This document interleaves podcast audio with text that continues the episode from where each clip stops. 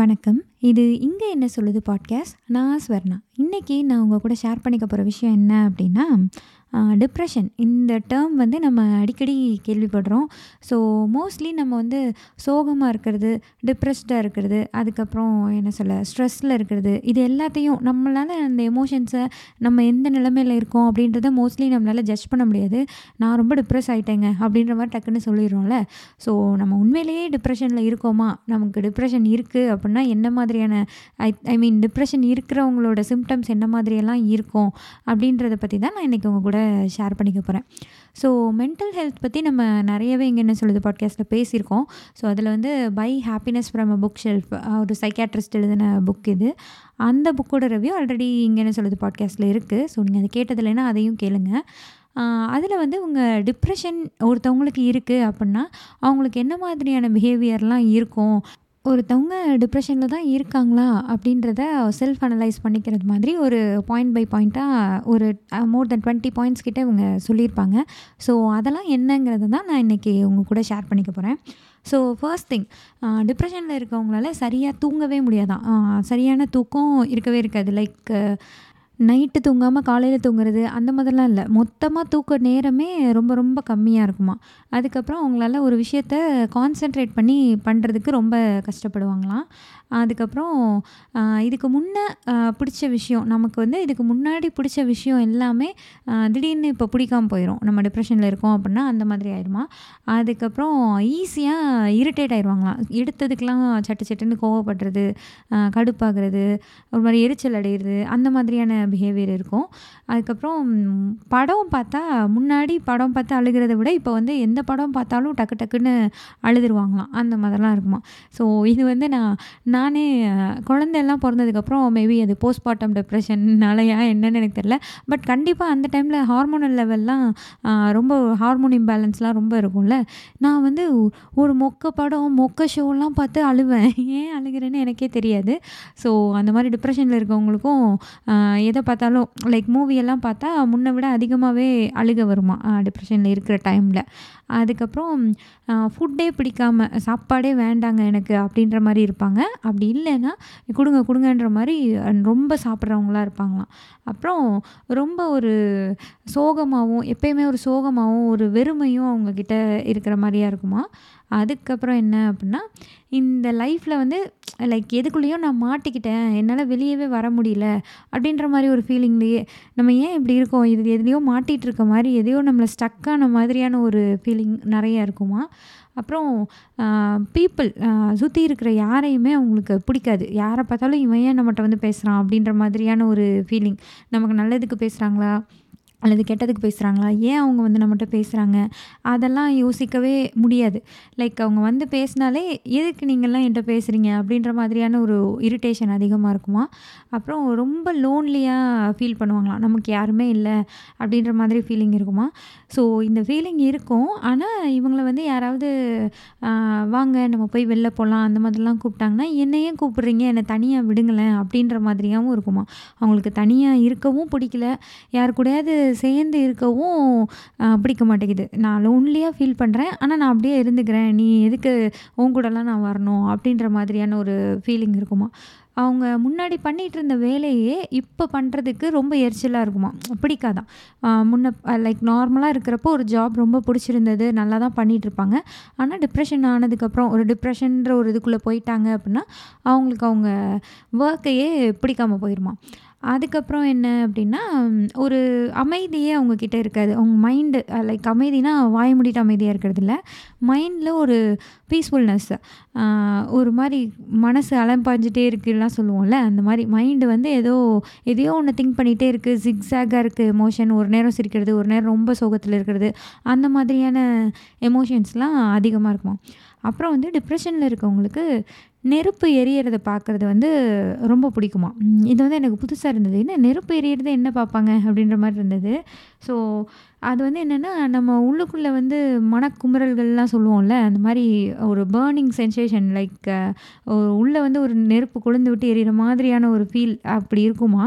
So அவங்களுக்கு வந்து இந்த எரியிற நெருப்பை பார்க்கல அது கொஞ்சம் நல்லா இருக்க மாதிரி இருக்குமா, நான் அவங்கள மாதிரியே அது இருக்குது அப்படின்ற மாதிரியான ஒரு ஃபீல் தருமா. ஸோ அவங்களுக்கு அது பிடிக்குமா. அதுக்கப்புறம் தன்னை தானே கொன்னுக்கலாமா, அதோட சூசைட் தாட்ஸ்லாம் அடிக்கடி வந்துகிட்டே இருக்குமா. அப்புறம் நம்ம பிறக்காமலே இருந்திருக்கலாம், நம்ம ஏன் தான் பிறந்தோம், எதுக்கு தான் பிறந்தோம் அப்படின்ற மாதிரியான தாட்ஸ் அடிக்கடி வருமா. அதுக்கப்புறம் என்ன அப்படின்னா பழசை நினச்சி ரொம்ப யோசிச்சுட்டே இருக்கிறது, எனக்கு இந்த மாதிரி நடந்துருச்சு அல்லது நான் இந்த மாதிரி பண்ணிட்டேன் அப்படின்னு ஏதோ ஒரு காலகட்டத்தில் ரொம்ப வருஷத்துக்கு முன்னாடி நடந்த ஒரு விஷயத்த இது நடந்துருச்சு எனக்கு இப்படி ஆயிடுச்சு நான் இப்படி பண்ணிட்டேன் இப்படி சொல்லி அந்த பழசுலேயே அந்த பாஸ்ட்லேயே பயங்கரமாக ஸ்டக் ஆகிட்டு டெய்லி அந்த பாஸ்ட்டை பற்றியே யோசிச்சுட்டே இருப்பாங்களாம். அப்படி இல்லைன்னா ஃப்யூச்சரை பற்றி, நான் இந்த வேலையில் இருக்கேன், எனக்கு வந்து ஒரு நல்ல லைஃப் எப்படி அமையும், எப்படி கல்யாணம் ஆகும், எப்படி நான் என் குழந்தைங்களெல்லாம் படிக்க வைப்பேன், அந்த மாதிரி ஃப்யூச்சரை பற்றி அந்த ஆங்ஸைட்டி அதிகமாக இருக்குமா. ஸோ இந்த ரெண்டில் ஒன்று இருக்குமா, பாஸ்ட் நினச்சிட்டே ஒன்று அதே இடத்துல ஸ்டக் ஆகி மூவ் ஆக முடியாமல் இருப்பாங்க, அல்லது வரப்போகிற ஃப்யூச்சரை நினச்சி அவங்களால ப்ரெசென்ட்டில் ஹாப்பியாக இருக்கவே முடியாது. அது ரெண்டில் எதையோ ஒன்று, அதாவது அவங்க பழசையோ இல்லை அப்புறம் வரதையோ நினச்சிட்டு ப்ரெசென்ட் லைஃப்பை வாழவே முடியாமல் ரொம்ப தவிப்பாங்களாம். அதுக்கப்புறம் தனக்கு நடந்த கெட்ட விஷயங்கள்லாம் எனக்கு போய் ஏன் இப்படி நடந்தது, நான் எவ்வளோ நல்லவன், எனக்கு போய் இப்படி நடந்துருச்சேன்ற மாதிரியான ஃபீலிங்ஸ் வந்து இருக்குமா. லைக் அவங்க சைடு மிஸ்டேக் இருக்கா இல்லையா அதெல்லாம் இல்லாமல் இந்த விஷயம்லாம் எனக்கு நடந்திருக்கவே கூடாது, எனக்கு போய் இது மாதிரி நடந்துருச்சே அப்படின்ற தாட்டு ரொம்ப அதிகமாகவே இருக்குமா. அப்புறம் எப்பயுமே ஏதோ ஒரு விஷயத்தினால கில்ட்டியாகவே ஃபீல் பண்ணுவாங்களாம்.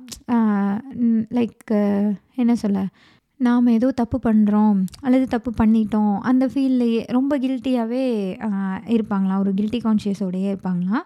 அதுக்கப்புறம் அவங்க என்ன பேசுகிறாங்க என்ன செய்கிறாங்க அப்படின்னு ஒவ்வொன்றையுமே யோசித்து பண்ணுவாங்களாம். ஒவ்வொரு விஷயத்தையும் ஒவ்வொரு வார்த்தையும் கான்ஷியஸாக சொல்ல ஆரம்பிப்பாங்களாம், ஒவ்வொரு செயலையும் கான்ஷியஸாக பண்ண ஆரம்பிப்பாங்களாம் ரொம்பவே. அப்புறம் என்ன தான் டயர்டான டேயாக இருந்தாலும் நைட்டு எப்போ தூங்கினாலும் ஒரு 3 மணிக்கெல்லாம் எந்திரிச்சிடுவாங்களாம், 3 மணிக்கெல்லாம் எந்திரிச்சிட்டு அதுக்கப்புறம் தூக்கமே வராதான் அவங்களுக்கு, அந்த மாதிரி இருப்பாங்களாம். அப்புறம் அவங்களுக்கு என்ன இருந்தாலுமே இப்போது காசு, இப்போ ஒரு லைக் என்ன சொல்ல, ஒரு 30,000 சம்பாதிக்கிறாங்கன்னா எனக்கு இன்னும் வேணும் அந்த மாதிரி அந்த தாட் ரொம்ப இருக்குமா.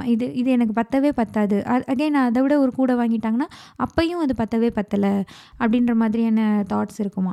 அப்புறம் டைம் வந்து அவங்களுக்கு ரொம்ப ஸ்லோவாக பாஸ் ஆகிற மாதிரி இருக்குமா, நேரமே போக மாட்டேங்குது, ஏன் இந்த நாள் இவ்வளோ ஸ்லோவாக இருக்குது அப்படின்ற மாதிரியாக தோணுமா. அப்படியே டைம் வந்து ஃப்ரீஸ் ஆயிடுச்சோ அப்படின்ற அளவுக்கு கூட ரொம்ப டைம் அதிக நேரம் இருக்கிற மாதிரி, ஒரு நாளில் அதிக நேரம் இருக்கிற மாதிரி டிப்ரெஷனில் இருந்தாங்கன்னா அவங்களுக்கு ஃபீல் ஆகுமா. ஸோ அப்புறம் வந்து தன்னை பற்றின அந்த சுய மதிப்பீடு இருக்கும்ல, செல்ஃப் எஸ்டீம், தன்னை பற்றின ஒரு மதிப்பீடு வந்து ரொம்பவே கம்மியாக, என்னால் இதெல்லாம் முடியாது அதெல்லாம் முடியாது, ஸோ என்னால் இவ்வளோ தான் முடியும் அப்படின்னு அவங்கள பற்றின லோ செல்ஃப் எஸ்டீம் வச்சுருப்பாங்களாம். அதுக்கப்புறம் என்னென்னா இதுக்கு முன்னாடி அவங்க ஆசைப்பட்ட விஷயம்லாம் இருக்கும்ல, ஃபார் எக்ஸாம்பிள் நான் சொன்ன மாதிரி சேலரி, எனக்கு ஒரு 40,000 சம்பளம் இருந்தால் நல்லாயிருக்கும் அப்படின்னு நினச்சிருப்பாங்க. அந்த 40,000 கிடச்சோன்னே அதுக்கு ஒரு கிரேட்ஃபுல்லாகவோ அல்லது இது கிடச்சிருச்சேன்னு சந்தோஷப்படவோ அந்த மாதிரிலாம் அவங்களால முடியாதான். தான் விரும்பினது முன்னே, நான் விரும்பினது இப்போ கிடச்சிருச்சு, ஒரு 5-6 மாதத்துக்கு முன்னாடி நான் ஒரு விஷயத்தை ஆசைப்பட்டேன், அது இன்றைக்கி எனக்கு கிடச்சிருச்சுன்னா ஓகே, நம்ம 5-6 மாதத்துக்கு முன்னாடி இதுக்காக தானே அவ்வளோ யோசித்து ஃபீல் பண்ணிகிட்டே இருந்தோம், இன்றைக்கி நமக்கு இது கிடச்சிருச்சுல்ல அப்படின்ற ஒரு கிரேட்ஃபுல்னஸ்ஸே இருக்காது, ஒரு நன்றியே அவங்களால அந்த நன்றி உணர்வுலாம் வரவே வராதான். அப்பையும் வந்து அவங்களுக்கு இன்னும் வேறு என்ன நமக்கு கிடைக்கவே இல்லையே, அது கிடைக்கலையே இது கிடைக்கலையேன்னு கிடைக்காத பற்றி தான் யோசிச்சுட்டே இருப்பாங்களாம். லைக் ஏதாவது ஒரு விஷயம் நடந்தால் தான் என்னால் ஹாப்பியாக இருக்க முடியும், எனக்கு கல்யாணம் ஆனால் நான் சந்தோஷமாக இருந்துருவேன், எனக்கு வேலை கிடச்சா நான் சந்தோஷமாயிருவேன், எனக்கு வந்து சேலரி இவ்வளோ கிடச்சிட்டா நான் சந்தோஷமாயிருவேன், அந்த மாதிரி தன்னோட ஹாப்பினஸ்ஸை ஏதோ ஒன்று நடந்தால் மட்டும்தான் தான் ஹாப்பியாக இருப்பேன் அப்படின்ற மாதிரி ஈக்குவேட் பண்ணிட்டே இருப்பாங்களாம். அண்ட் அந்த விஷயம் நடந்தாலுமே அவங்களால ஹாப்பியாக இருக்க முடியாதான், அதை தாண்டி இன்னொன்று யோசிக்க ஆரம்பிச்சிருவாங்களாம். ஸோ இன்னொன்று என்ன பண்ணுவாங்களா, அவங்களுக்கு நடக்கிற எல்லா கெட்ட விஷயத்துக்கும், ஏதாவது நம்ம எல்லாருக்குமே நல்லதும் நடக்கும் கெட்டதும் நடக்கும்ல, ஸோ எல்லா கெட்ட விஷயத்துக்குமே தான் தான் பொறுப்பு, எனக்கெலாம் இப்படி தான் ஆகும், அந்த மாதிரிலாம் ரொம்ப தான் இப்படி பண்ணனால தான் இப்படி ஆயிடுச்சு அப்படின்னு ஒவ்வொரு கெட்ட விஷயத்துக்கும் தன்னையே ப்ளேம் பண்ணிப்பாங்களாம். இதே அவங்களுக்கு ஏதாவது ஒரு நல்ல விஷயம் நடக்குது அப்படின்னா அதுக்கு வந்து அந்த கிரெடிட்ஸ் எல்லாம் கொண்டு போய் மற்றவங்களுக்கு கொடுத்துருவாங்களாம். இவங்களால தான் எனக்கு அது நடந்தது, அவங்களால தான் எனக்கு நடந்தது, நான்லாம் ஒன்றுமே இல்லை அப்படின்ற மாதிரி இந்த தாட்ஸ்லாம் ரொம்ப இருக்குமா. ஸோ இதெல்லாம் வந்து இவங்க எதை வச்சு எழுதியிருக்காங்கன்னா, இவங்கக்கிட்ட வந்த பேஷண்ட், இவங்க ஒரு சைக்கியாட்ரிஸ்ட் தானே, ஸோ இவங்கக்கிட்ட வந்த பேஷண்ட் அனாலிசிஸ் இதெல்லாம் வச்சு ஒரு 25 points கிட்ட இதெல்லாம் எழுதியிருக்காங்க. ஸோ டிப்ரெஷன் அப்படின்னா இது எல்லாமே, அல்லது இதில் இருக்கிற மோஸ்ட் ஆஃப் த தாட் வந்து உங்களுக்கு எப்பயுமே, அதாவது இன்றைக்கி இருக்குது நாளைக்கு இல்லை அந்த மாதிரிலாம் இல்லை, கன்சிஸ்டண்ட்டாக எப்பயுமே இந்த மாதிரியான தாட்ஸு, இந்த மாதிரியான ஃபீலிங்ஸ், எமோஷன்ஸ் இதெல்லாம் எப்பயுமே இருக்குமா. சேடுங்கிறது என்ன, ஸ்ட்ரெஸ் எல்லாம் என்னென்னா அப்பப்போ இதில் இருக்கிறது எல்லாமே நமக்கு எப்போயாவது இருக்கும் தான். சில நாள் நம்மளுக்கு யாரை பார்த்தாலுமே பிடிக்காது, கடுப்பாக இருப்போம், சில நாள் வந்து தூக்கமே வராது, அதுக்கப்புறம் என்ன சொல்ல நம்மளும் பழசை நினச்செல்லாம் ஃபீல் பண்ணுவோம் தான், எனக்காவது ஐயோ அது நடந்துருச்சு நான் அப்படி பண்ணிட்டேனேன்னு ஃபீல் பண்ணுவோம். நம்மளுக்கும் ஃப்யூச்சர் பற்றின ஆங்ஸைட்டிலாம் இருக்கும், நம்ம என்ன சொல்ல நமக்கு வேலை கிடைக்குமா கிடைக்காதா அது இதுன்னு ஏதாவது ஒரு தாட்ஸ் இருந்துகிட்டே தான் இருக்கும். பட் இது வந்து நமக்கு இது எல்லா தாட்ஸுமே எப்போ பார்த்தாலும் இருக்காதுல்ல, நம்ம ப்ரெசண்ட்டை வந்து ஓரளவுக்காவது சந்தோஷமாக வாழ ட்ரை பண்ணுவோம், நமக்கு பிடிச்சது எதையாவது பண்ணுவோம், அந்த மாதிரிலாம் பண்ணுவோம்ல. இந்த மாதிரி இல்லாமல் இந்த தாட்ஸ் எல்லாமே கன்சிஸ்டண்ட்டாக எப்பயுமே இருக்க தான் டிப்ரெஷன், ஸ்ட்ரெஸ் எல்லாம் விட ரொம்ப அதிகமான ஒரு விஷயம் இது அப்படின்னு சொல்கிறாங்க. அண்ட் இவங்க என்ன சொல்கிறாங்கன்னா, டிப்ரெஷன் வந்து நீங்கள் நினைக்கிற மாதிரி அவ்வளோ ஈஸியான ஒரு விஷயம்லாம் இல்லை. ஒருத்தவங்க டிப்ரெஸ்டாக இருக்காங்க அப்படின்னா அவங்க அவ்வளோ ஈஸியாலாம் அதுலேருந்து வெளில வந்துட முடியாது, அது ரொம்ப கஷ்டம், நீங்கள் நினச்சி பார்க்காத விட அது வந்து ரொம்ப கஷ்டமான ஒரு விஷயம். ஸோ அதை கோத்ரூ பண்ணவங்களுக்கு தான் அது தெரியும் அப்படின்றத சொல்கிறாங்க. நம்ம வந்து சொல்லுவோம்ல, என்ன சொல்ல, டைம் வந்து எல்லாத்தையுமே மாற்றிடும், அதுக்கப்புறம் வந்து இதெல்லாம் பண்ண சரியாயிரும், அதெல்லாம் பண்ண சரியாயிரும், நம்ம கூட சோகமாக இருக்கவங்க அல்லது ஒரு மாதிரி டவுனாக இருக்கவங்களுக்கு நம்ம சொல்கிறோம்ல. இந்த மாதிரி சொல்கிறதெல்லாம் லைக் சொல்கிறதுக்கு எல்லாம் நல்லா தான் இருக்கும், அண்ட் அதெல்லாம் உண்மையும் கூட தான். ஆனால் டிப்ரெஷனில் இருக்கவங்கள அந்த ஹெல்ப்பை அவங்களால எடுத்துக்கவே முடியாதான். ஈவன் ஒரு சைக்கியாட்ரிஸ்ட் சொல்கிற ஹெல்ப்பை கூட அவங்களால அவ்வளோ ஈஸியாக எடுத்துக்க முடியாது. ஓகே இவங்க சொல்கிறாங்க நம்ம இதை ஃபாலோ பண்ணுவோம் அப்படின்னு அவங்களால பண்ண முடியாதான், அந்தளவுக்கு அவங்க ரொம்ப டஃப்பான சுச்சுவேஷன் இருப்பாங்க அப்படின்றத சொல்கிறாங்க. ஸோ இந்த பிரேக்கப் அந்த மாதிரி சில இன்சிடென்ட்ஸால் சில பேர் வந்து இந்த மாதிரி டிப்ரெஸ்டு ஸ்டேட்டுக்கு போயிருப்பாங்களாம். சில பேர் வந்து அவங்களோட சின்ன வயசில் ஏதோ ஒரு ட்ராமா அவங்களுக்கு நடந்தது, யாரோ அவங்கள மிஸ்யூஸ் பண்ணதோ இல்லை ஹர்ட் பண்ணதோ அந்த மாதிரி, அது வந்து லைக் இந்த மாதிரி சின்ன வயசு ட்ராமாலாம் வந்து அவங்க ஹோல் டிஎன்ஏவையே சேஞ்ச் பண்ணக்கூடிய அளவுக்கு அந்தளவுக்கு அது வந்து அஃபெக்ட் பண்ணுவான். பட் இதில் என்ன ஒரு நல்ல விஷயம் அப்படின்னா, உங்களை எந்த விஷயம் இந்தளவுக்கு அஃபெக்ட் பண்ணியிருந்தாலுமே அதை நீங்கள் ரீரைட் பண்ணலாம், நீங்கள் நினச்சா நீங்கள் மனசு வச்சா அந்த விஷயத்தை நீங்கள் மாற்றி எழுதலாம் அப்படின்றதையும் அவங்க சொல்கிறாங்க. அதுக்கு வந்து ஒரு நல்ல மைண்ட் செட், நல்ல ப்ராக்டிஸ் இது எல்லாமே தேவைப்படும் அப்படின்னு சொல்கிறாங்க. அண்டு டிப்ரெஷனில் இருக்கவங்க கண்டிப்பாக மெடிக்கல் ஹெல்ப் எடுத்துக்கிறதுக்கு தயங்கக்கூடாது. அது வந்து ஒரு கோலத்தனமான வேலை இல்லை. நான் இப்போ ஒரு சைக்கியாட்ரிஸ்ட்டை போகிறோம், ஏதோ ஒரு கவுன்சிலிங்காக போகிறோம், ஒரு ப்ரொஃபஷனலோட ஹெல்ப் எடுக்க போகிறோம் அப்படின்னா அது வந்து நம்ம ரொம்ப வீக்காக இருக்கோம் அப்படின்னு அர்த்தம் கிடையாது. அந்த டெசிஷனை எடுத்து நம்ம போய் ஒரு சைக்கியாட்ரிஸ்ட்டை பார்க்குறோன்னாலே நம்ம ரொம்ப தைரியமான ஒரு ஆள் தான் அர்த்தம் அப்படிங்கிறத இவங்க சொல்கிறாங்க. ஸோ நம்ம வந்து என்ன சொல்ல, இது நம்ம ஒரு டிப்ரெஷனில் இருக்கோம் அல்லது நம்ம கூட இருக்கவங்க யாரோ அந்த மாதிரி இருக்காங்க அப்படின்னு நமக்கு தெரியுது, நம்ம பார்க்குறோம் அப்படின்னா நம்ம வந்து இந்த மாதிரி ஒரு கண்டிப்பாக ஒரு சைக்கியாட்ரிஸ்ட்டை கன்சல்ட் பண்ணுறதுல எந்தவித தப்புமே இல்லை அப்படின்றத அந்த புக் ஃபுல்லாகவே அவங்க சொல்லியிருந்தாங்க. அட்லீஸ்ட் நீங்கள் வந்து இந்த மாதிரி போகிறவங்கள அவங்களுக்கு ஏதோ பிரச்சனைங்க அப்படின்ற மாதிரி ஒரு கண்ணோட்டத்தோடு பார்க்காதீங்க, மென்டல் ஹெல்த் ரொம்ப முக்கியம் அப்படின்றது தான் ரொம்பவே இவங்க வலியுறுத்திட்டே இருக்காங்க. அண்டு மென்டல் ஹெல்த் வந்து ஃபிசிக்கல் ஹெல்த்தையும் ரொம்பவே பாதிக்கும் அப்படின்றதையும் இவங்க சொல்கிறாங்க. ஆக்சுவலி இது உண்மை தான். லைக் இது வந்து என்ன சொல்ல, ஹார்ட் அட்டாக்ஸ்லாம் வருதுல்ல, சில பேர் ரொம்ப ஸ்ட்ரெஸ் ஆகிட்டாங்கன்னா அவங்களுக்கு ஹார்ட் ஃபெயிலியர் ஆயிரும். ரொம்ப அவங்களுக்கு பதட்டமோ பயமோ அந்த மாதிரி அவங்களால ஹேண்டில் பண்ண முடியாத எமோஷன்ஸ் வரையில் லைக் மற்ற ஹெல்த் கண்டிஷனும் இருக்கும் தான். பட் இருந்தாலும் அந்த அந்த ஒரு ஸ்ட்ரெஸ்ஸுன்ற ஒரு ஹார்மோன் அதிகமாக இருக்கையில் தான் ஹார்ட் அட்டாக்ஸ்லாம் கூட நடக்குது. எனக்கே நான் என்ன எக்ஸ்பீரியன்ஸ் பண்ணியிருக்கேன் அப்படின்னா, எனக்கு வந்து ஒரு ஸ்டொமக் பெயின் வரும். லைக் அது வந்து மாதம் மாதம் வரும். அதாவது not related to menstrual or something. இது வந்து சம்மந்தமே இல்லாமல் வரும். திடீர்னு இந்த மாதிரி எனக்கு ஒரு ஸ்டொமக் பெயின் வந்துட்டே இருக்கும். ஸ்கேன்லாம் எடுத்து பார்த்து எல்லாமே நார்மலாக தாங்க இருக்குது, உங்களுக்கு ஒன்றும் பிரச்சனைலாம் இல்லைங்க அப்படின்ற மாதிரி. ஃபுட்டெல்லாம் என்ன சாப்பிட்டீங்க ஏது அதெல்லாம் பார்த்தாங்க. பட் எல்லாமே நார்மலாக தான் இருக்குது, ஒன்றும் பிரச்சனை இல்லைன்னு லாஸ்ட்டாக என்ன சொன்னாங்கன்னா, உங்களுக்கு மேபி ஸ்ட்ரெஸ்ஸால் வரலாம் அப்படின்றது சொன்னாங்க. ஸோ ஸ்ட்ரெஸ்ஸால் என்ன ஸ்டொமக் பெயின் வரப்போகுது அப்படின்ற மாதிரி தான் எனக்கு தோணுச்சு. பட் என்னென்னா, நான் முன்னெல்லாம் என்ன செய்வேன்னா, லைக் இனிஷியலாக இந்த மாதிரி நான் ப்ரெக்னென்சிலேருந்து எனக்கு இந்த மாதிரி வர ஆரம்பிச்சது. ஸோ அதுக்கப்புறமும் நான் வந்து மாதம் மாதம் நான் ஆக்சுவலி வெயிட் பண்ணுவேன். 20ம் தேதி கிட்டே எனக்கு இந்த மாதிரி ஒரு பெயின் வரும், அல்லது 10ம் தேதி கிட்டே இந்த மாதிரி எனக்கு ஒரு பெயின் வரும் அப்படின்னு நானே லாஸ்ட் மந்த்து எந்த டேட்டில் இந்த மாதிரி எனக்கு திடீர்னு பெயின் வந்தது, அதுக்கப்புறம் திரும்ப அந்த பெயின் இது இந்த அரௌண்ட் இந்த டேட்டில் வந்துருமோ அப்படின்ற மாதிரி நானே அதுக்காக வெயிட் பண்ணுவேன். லைக் என் மைண்ட்லேயே அதை தான் நான் திங்க் பண்ணிகிட்டே இருப்பேன். லைக் நம்ம அதை பற்றி ரொம்ப திங்க் பண்ணி நம்மளே நம்ம ஸ்ட்ரெஸ், நான் அப்படி தான் பண்ணேன். என்ன நானே கொஞ்சம் ஸ்ட்ரெஸ்ஸுக்கு உள்ளாக்கிக்கிட்டேன். எனக்கு வந்துடுமோ எனக்கு பெயின் வந்துடுமோ அப்படின்ற மாதிரி. லைக் எப்படி இருக்கும் அப்படின்னா, ஒரு அது என்ன பெயினோ என்னவோ எனக்கு இன்னமும் தெரில. லைக் ஒரு 6 ஹவர்ஸ்க்கு என்னால் அந்த பெயினை தாங்கிக்கவே முடியாது, பயங்கர பெயின்ஃபுல்லாக இருக்கும். அதுக்கப்புறம் வந்து கொஞ்சம் அதுவாக போயிடும். அது என்னென்னு எனக்கு தெரில, மெடிசன் எடுத்தாலும் என்ன பண்ணாலும் அது ஒன்றுமே சரியாகவே ஆகாது. அந்த 6 மணி நேரம் அந்த பெயின் இருக்கும், அப்புறம் போயிடும். ஸோ இது ரொம்ப விசித்திரமாக இருந்தது. எனக்கு கரெக்டாக அதை ஜட்ஜ் பண்ணவும் முடியல, எனக்கு கரெக்டாக அதை கன்வே பண்ணவும் முடியல டாக்டர்ஸ்கிட்ட. ஸோ இந்த மாதிரிலாம் இருந்தது. அண்ட் நான் வந்து வாக்கிங்லாம் போக ஆரம்பித்து இந்த மாதிரி எனக்கு மாதம் மாதம் இப்படி ஒரு பெயின் வரும் அப்படின்றதையே நான் மறந்துட்டேன். லைக் அதை பற்றி நான் திங்க் பண்ணுறதையே ரொம்ப குறைச்சிட்டேன். ஸோ அதுக்கப்புறம் எனக்கு அது அதுவாக போயிடுச்சு. ஸோ எனக்கு இது தெரில, மேபி ஃபுட் ஹேபிட்ஸ், வாக்கிங் அதெல்லாமும் தான் ஹெல்ப் பண்ணியிருக்கோம். அண்ட் மெயினாக நான் என்ன நினைக்கிறேன்னா, அதை பற்றி நான் யோசிக்கிறத ரொம்பவே கம்மி பண்ணிட்டேன். எனக்கு லைட்டாக ஏதாவது மேபி நம்ம ஏதாவது கேஸி ஃபுட் சாப்பிட்டு லைட்டாக ஒரு மாதிரி ப்ளோட்டிங் ஃபீல் வந்தால் கூட, ஐயோ எனக்கு அது ஸ்டொமக் பெயின் வரப்போதோ அப்படின்ற மாதிரி ஒரு ஆங்ஸைட்டி வருதில்லை எனக்கு. ஸோ அந்த பயம் வருதில்லை, அதுவே வந்து அந்த பெயினை உருவாக்கிறோம் அப்படின்றது தான் இவங்க சொல்கிறது. லைக் நான் இது என்னோடய எக்ஸாம்பிள்லேருந்து சொல்கிறேன். இந்த டாக்டரும் இந்த சைக்காட்ரிஸ்ட்டும் இதை தான் சொல்கிறாங்க.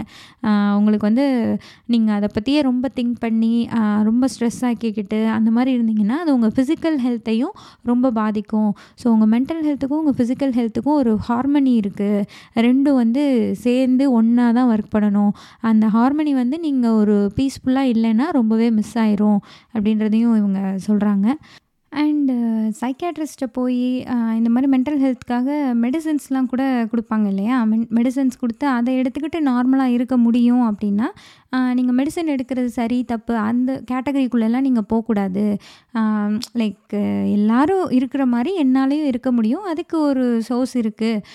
அதுக்கு நான் ஏதோ ஒரு என்ன சொல்ல, அது பேர் என்ன, ஃபார்மகாலஜி அதுக்கு வந்து எனக்கு ஹெல்ப் பண்ணுது அப்படின்னா அந்த ஹெல்ப்பை நான் எடுத்துக்கிட்டு நானும் சந்தோஷமாக இருக்கிறதுல என்ன தப்பு இருந்துற போகுது. ஸோ அவங்கள வந்து நீங்கள் டிஃப்ரென்ஷியேட் பண்ணவே கூடாது.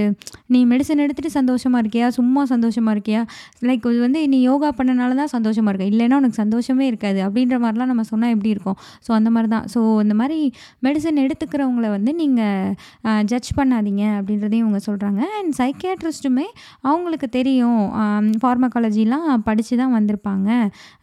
பிரெயினை வந்து கூறு போட்டு பார்த்து ஒவ்வொன்றும் மைக்ரோஸ்கோபிக் ஸ்டடி பண்ணிட்டு தான் வந்திருப்பாங்க. எக்கச்சக்க பேஷண்ட்ஸ் பார்த்துருப்பாங்க, ஒரு எக்ஸ்பீரியன்ஸ் இருக்கும்.